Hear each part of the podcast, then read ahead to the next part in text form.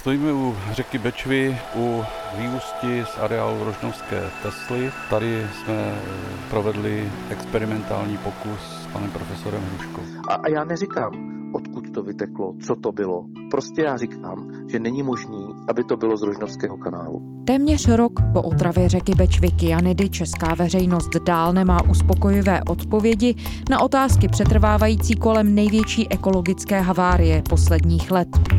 Jedovaté látky loni v září zabily desítky tun ryb a poškodili život v řece na 40 kilometrech toku.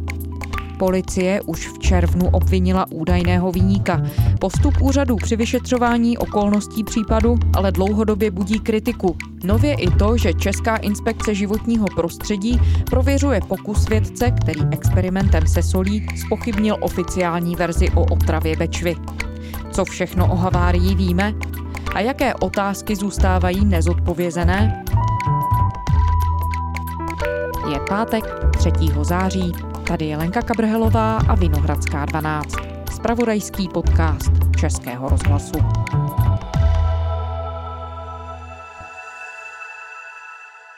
Gabriela Hikl, reportérka z pravodajství Českého rozhlasu ve Zlíně. Dobrý den. Dobrý den. Od ekologické havárie v řece Bečvě uplyne rok za necelé tři týdny. Gabrielo, vy sledujete tu kauzu dlouhodobě. Kam jsme se za tu dobu posunuli ve znalosti toho, co se vlastně stalo? Kauza otravy řeky Bečvy bude mít skutečně už 20. září smutné výročí, protože vyníka havárie stále neznáme. Několik dní po katastrofě Česká inspekce životního prostředí uvedla, že řeku otrávili kyanidy a policie kvůli otravě Bečvy od června stíhá společnost Energoaqua z Rožnova pod Radhoštěm a jeho jednatele Oldřicha Havelku. Vědci a také rybáři ale upozorní na to a snaží se taky dokázat, že řeku mohly otrávit i jiné látky, které se do ní mohly dostat z jiné výpusti. Za objasnění otravy bojují také místní lidé, aktivisté pořádají pochody a také sbírají peníze na obnovu života v řece.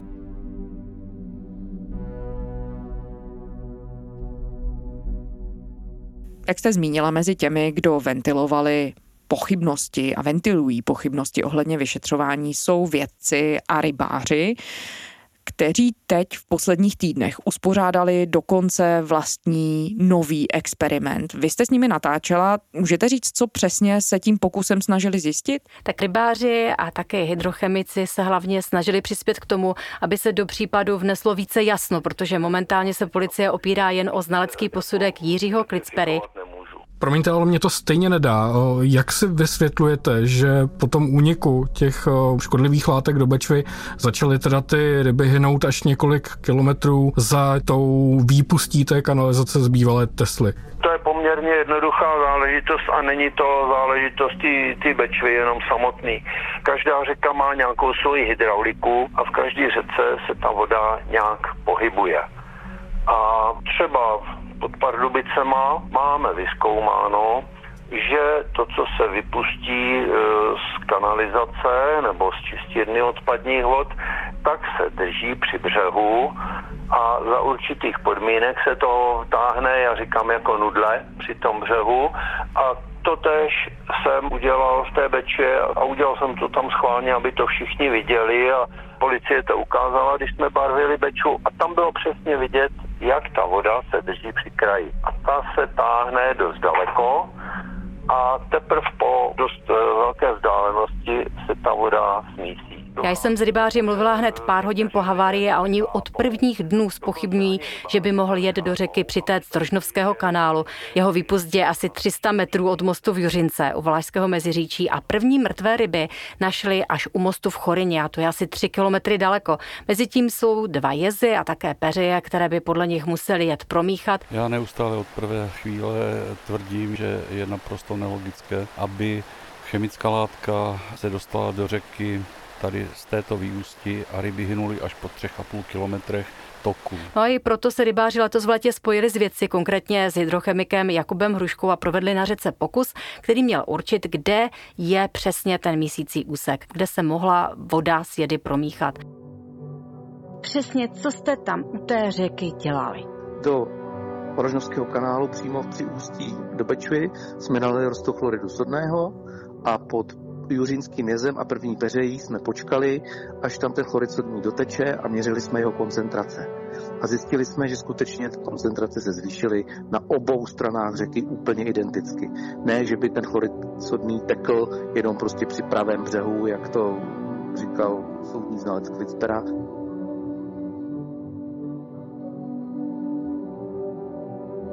kdo trochu rozumí hydrochemii a nějakým písení kapalin, tak je zcela zjevný, že se to do toho profilu té celé řeky jako zamíchat musí. A nám to právě jako nedalo, proč jako, jak, jak mohl znalec přijít na to, že se to nezamíchalo. No tak jsme to zopakovali a nám jednoznačně vyšlo, že se to zamí, rozmíchalo v celém profilu řeky již po těch 600 metrech, ta rozpuštěná látka. Nic víc a nic méně. Rybáři společně s profesorem Jakubem Hruškou nalili do ústí Rožnovského kanálu Solanku. Sodné je běžně dostupná látka, má ty správné vlastnosti, to znamená, že má relativně vysokou vodivost. Eh, je, je to na druhou stranu látka, která se v tom prostředí běžně vyskytuje. Když je vám ve Valašském meziříčí jako v zimě posypou silnice, tak se do té řeky toho chloridu sodního dostane několika řádově víc, než kolik my jsme použili na ten pokus. Ale prostě je to látka vhodná, s chloridem sodným se stopovací pokusy dělají. Pod Duřínským jsem a první peří počkali, až tam ten chlorid sodný doteče a měřili jeho koncentrace. My jsme jasně ukázali, že ten chlorid sodný byl rozprostřený už v tom místě po celé šíři řeky. To znamená, že to není tak, že by tam ty ryby mohly jaksi uhýbat jak před nějakou tou toxickou chemikálí. Prostě nemohly, tam už ta chemikálie byla v celém tom profilu, neměli kam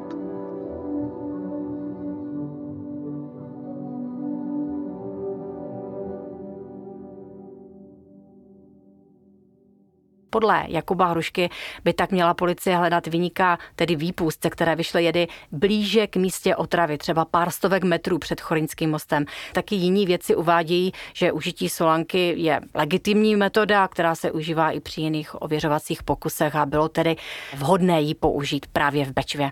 No a když zmiňujete tedy ty závěry rybářů a vědců, co se týče tohoto pokusu, tak co to může znamenat pro vyšetřování havárie na Bečvě? My víme, že vědci a rybáři s výsledky toho experimentu seznámili parlamentní vyšetřovací komisi, k té její činnosti si ještě dostaneme. Ale zároveň policie, jak jste to zmiňovala v úvodu, už v červnu začala kvůli té havárii stíhat společnost Energo Aqua z Rožnova pod Radhoštěm. Tak může teď tedy tenhle ten nový pokus do toho vyšetřování vnést nějakou změnu? Jsou takové náznaky? Tak takové náznaky jsou. Policie ale moc prozradit nechce. Já jsem o tom mluvila se zlínskou policejní mluvčí Lenkou Javorkovou a ta mi potvrdila, že setinčtí kriminalisté o pokusu se Solankou ví. Budou vše dál vyšetřovat. Policisté z oddělení hospodářské kriminality ve Vsetíně se tímto případem nadále zabývají. E, tato kauza je stále ve, ve fázi vyšetřování. No ale v tuto chvíli stále platí to obvinění rožnovské firmy. Jakou roli tedy podle vyšetřovatelů při otravě Bečvy sehrála právě společnost Energoaqua a její jednatel Oldřich Havelka, kteří tedy v tuhle chvíli čelí obvinění? Víme, čeho se ta firma měla podle policie dopustit? Podle kriminalistů došlo ke spáchání dvou trestných činů. Havelkovi hrozí až pětileté vězení, firmě zákaz činnosti a peněžitý trest. Společnost Energoaqua sídlí v Rožnově pod Radhoštěm na Vsetínsku. Je stíhána jak samotná firma, tak taky její jednatel Odřich Havelka. Kriminalisté viní ze spáchání dvou trestných činů. Jde o společnost, která v areálu bývalé rožnovské Tesly čistí odpadní vody, které odcházejí kanálem, který ústí právě 300 metrů od zmiňovaného mostu v Juřince. Jenom si si to dovedete představit, je to kanál, který vede podél silnice z Rožnova pod Radhoštěm do Valašského meziříčí, také vede kolem průmyslové zóny Vlašné, tam vyústí a v podstatě být na něj napojená jakákoliv firma. Ten kanál je velmi starý, je ze začátku 80. let. No a je pravda, že tam v minulosti zaznamenali zvýšenou koncentraci různých jedů, včetně kyanidu. Takže je možné, že možná proto se na ní kriminalisté zaměřili. To ale ještě vůbec neznamená, že by měla být právě vyníkem havárie na řece Bečvě 20. září. Policie obvinila údajného vyníka otrávené řeky Bečvy, kauza ale zdaleka nekončí. Smyčka se utála kolem firmy Energoaqua z Rožnova pod Radhoštěm. Byl jsem docela významně překvapen. A když se, a jestli to, to mám nějakým způsobem okomentovat, tak eh, ani společnost, ani já se necítíme viní. Takže jestli tomu správně rozumím, do toho kanálu ale teoreticky který vede tedy z toho areálu bývalé Tesly, který patří v tuhle chvíli té firmě Energo Aqua, se ale může přimíchat látka nebo látky nebo odpadní vody od někud jinut, které tam prostě můžou přitéct po cestě toho kanálu. Je to tak. Ten kanál, jak jsem říkala, je velmi dlouhý, má různé i kanály, poklopy po cestě. Bylo tam i podezření, že třeba se na něj napojila na černo nějaká firma z nějaké vesnice mezi Valašským mezříčím a Rožnovem.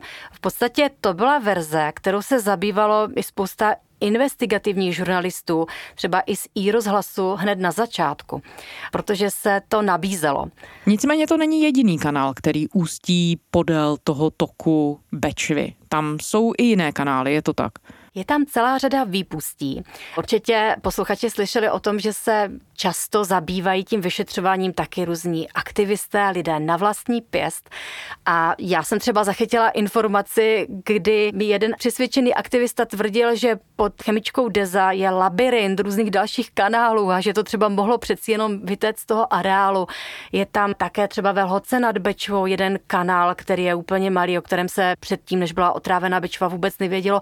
Těch verzí je hodně. Samozřejmě toto všechno musí vyšetřit policie, určitě to zabere hodně času a i proto se dělají i další pokusy na řece Bečvě, aby se vědělo, z které výpusti mohla právě ta jedovatá látka vytéct.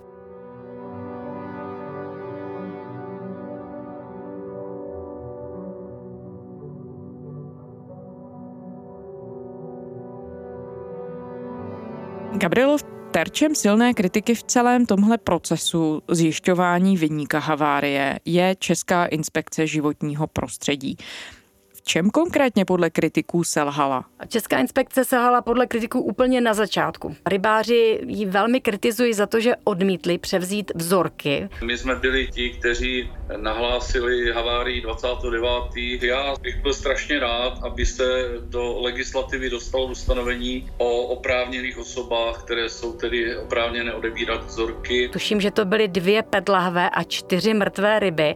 A to proto, že ty vzorky podle inspekce nabrali neodborně. Rybáři nicméně říkají, že je vždycky učili, že když se stane nějaká havárie, tak mají nabrat tu otravenou vodu třeba i do gumáku. Což tedy oni neudělali, vzali ty pedlahve, nicméně inspekce je nepoužila, řekla, že jsou nepoužitelné, že jsou vzané neodborně, no a tím pádem vyšetřovatelé přišli o jeden z důležitých průkazných materiálů. Takže vlastně vyšetřovatelé nemají k dispozici vzorky vody z těch různých výpustí podél toku Bečvy z té úplně nejbližší doby po havárii? Ne, i hned po havárii ne. Tam je ještě důležité vzpomenout, že hned druhý, třetí den po havárii přišla velká voda i díky tomu, že vypouštěli řeku Bystřičku a řece byl velmi, velmi silný produkt, který na jednu stranu pomohl rozmíchat ty jedy a pomohlo to obnovit i takový ten prvotní život vlastně v Bečvě. Ale na druhou stranu na odebírání vzorku už bylo pozdě.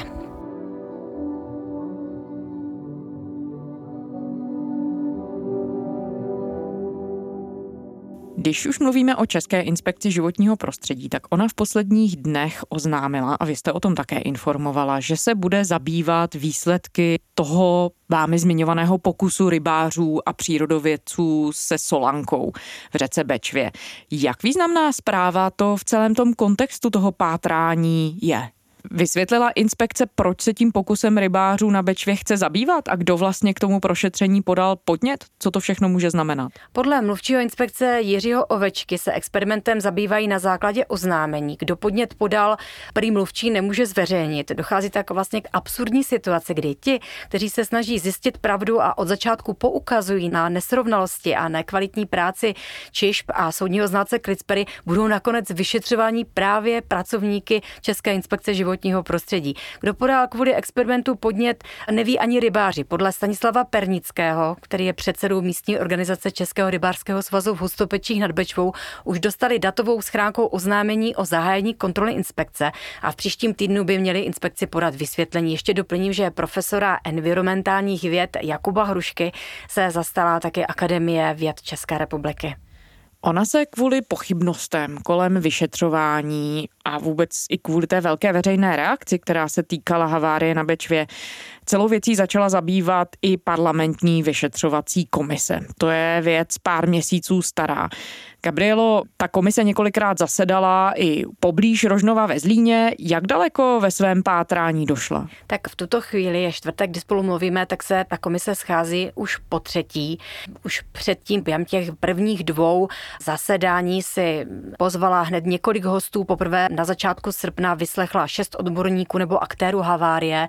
Byla mezi nimi například ředitelka krajské hygienické stanice Zlínského kraje Eva Sedláčková, profesor Masarykovy univerzity Ivan Holoubek, který je expertem na znečištění životního prostředí. Taky rybáři, za ně už zmiňovaný Stanislav Pernický. Sněmovna dnes schválila vznik vyšetřovací komise k loňské ekologické havárii na Bečvě.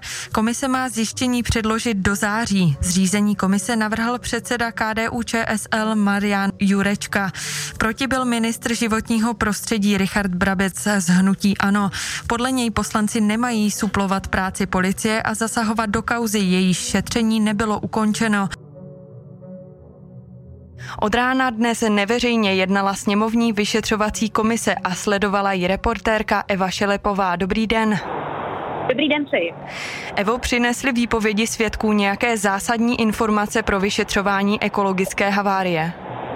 Podle předsedkyně vyšetřovací komise Marie Pěčinkové z KSČM, která po jednání vystoupila, ano, protože bylo jednání neveřejné, tak nemohla být konkrétní, ale řekla, že ačkoliv stejně jako celá komunistická strana nebyla zastánkyní zřízení této vyšetřovací komise, přece Bečvě musí uznat, že dnešní výpovědi svědků přinesly cené informace. Každopádně musíme konstatovat, že pro práci komise a pro přípravu té závěrečné zprávy to byly opravdu asi zásadní informace, které dneska padly. Největší rozruch určitě způsobilo sdělení poslance Jaroslava Holíka z SPD, který kandiduje v nadcházejících parlamentních volbách, podle kterého někteří hosté spochybnili teorii, že ryby otrávil kyanid. Tady by totiž prý byly poleptané, což kyanidy nikdy nedělají. Podle dalšího člena komise Petra Gazdíka z Nutí který také kandiduje v nadcházejících parlamentních volbách, svědci na místě havárie cítili zápach chloranu sodného, kterým se někdo mohl snažit kyanidy zneutralizovat. Celé je to pochybné a proto naše komise požádala o to, aby jsme dostali vzorky a já bych byl nejraději a vyzval bych Českou inspekci životního prostředí, aby zveřejnila výsledky těch rozborů, které má, aby veřejnost věděla, čím byla otrávena řeka Bečva. Ještě doplním, že úkolem komise není vypátrat výnika havárie, to přísluší orgánům činným v trestním řízení, ale komise chce přesně zjistit, jestli při vyšetřování okolností havárie nedošlo k pochybení České inspekce životního prostředí, vodoprávního úřadu, policie nebo státní státního zastupitelství. Členové vyšetřovací komise hned na tom prvním zasedání konstatovali, že při vyšetřování došlo k fatálnímu selhání státních úřadů. Podle předsedkyně komise Marie Pěnčíkové z KSČM, která také kandiduje v parlamentních volbách, bude potřeba změnit zákony, aby se v budoucnu případné další vyšetřování už takto neprotahovalo. No a na druhém zasedání členové komise vyslechli také krajského policejního ředitele Jaromíra Kadlečka, ředitele České inspekce životního prostředí Erika Kojse. Jsem osobně přesvědčen, že dosavadní vývoj prověřování a vyšetřování eh, neukázal zásadní pochybení policie České republiky a jedná se o standardně eh, eh, vedené trestní řízení. Česká inspekce životního prostředí jednala profesionálně a odvedla dobrou práci, na tom prostě budu trvat.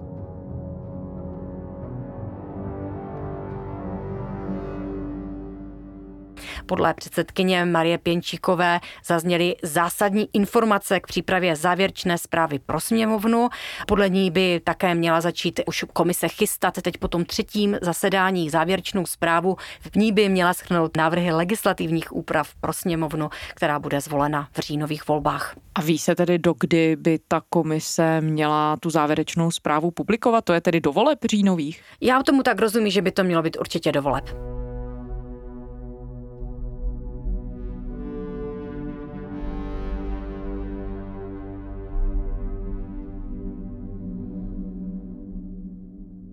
Gabrielo, vysledujete jako reportérka život v regionu dlouhodobě. Dá se říct, jak ho havárie na Bečvě poznamenala? Řekla bych, že Bečva jako řeka si s tím poradila. Bečva je divoká a ty ryby, ten život se do Bečvy vrátil. I když tam samozřejmě nejsou ty staré velké ryby, které tam byly, zdaleka ten počet ryb, což je logické, který tam byl, i když rybáři pořád vysazují. Co se týče lidí, tak Bečva i rok po havárii budí tady v regionu velké emoce.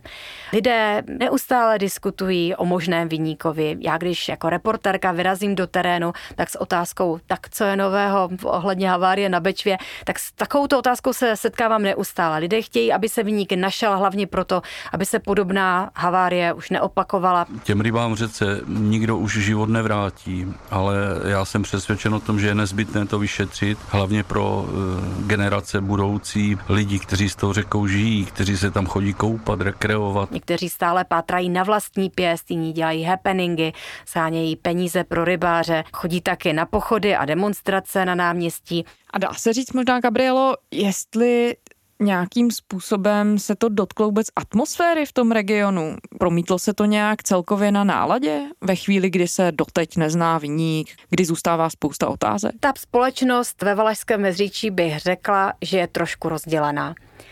Je to proto, že Deza, chemička.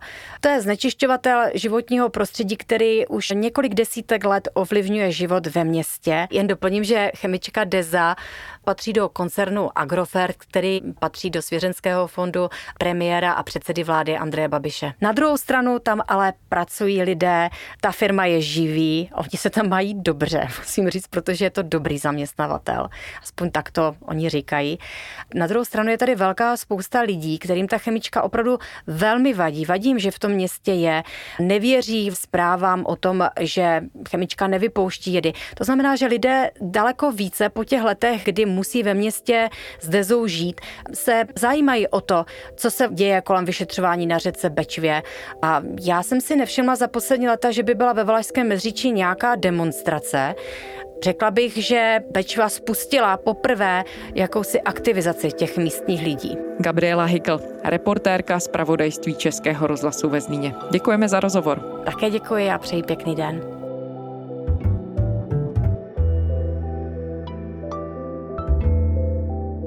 A to je zpáteční Vinohradské 12 vše.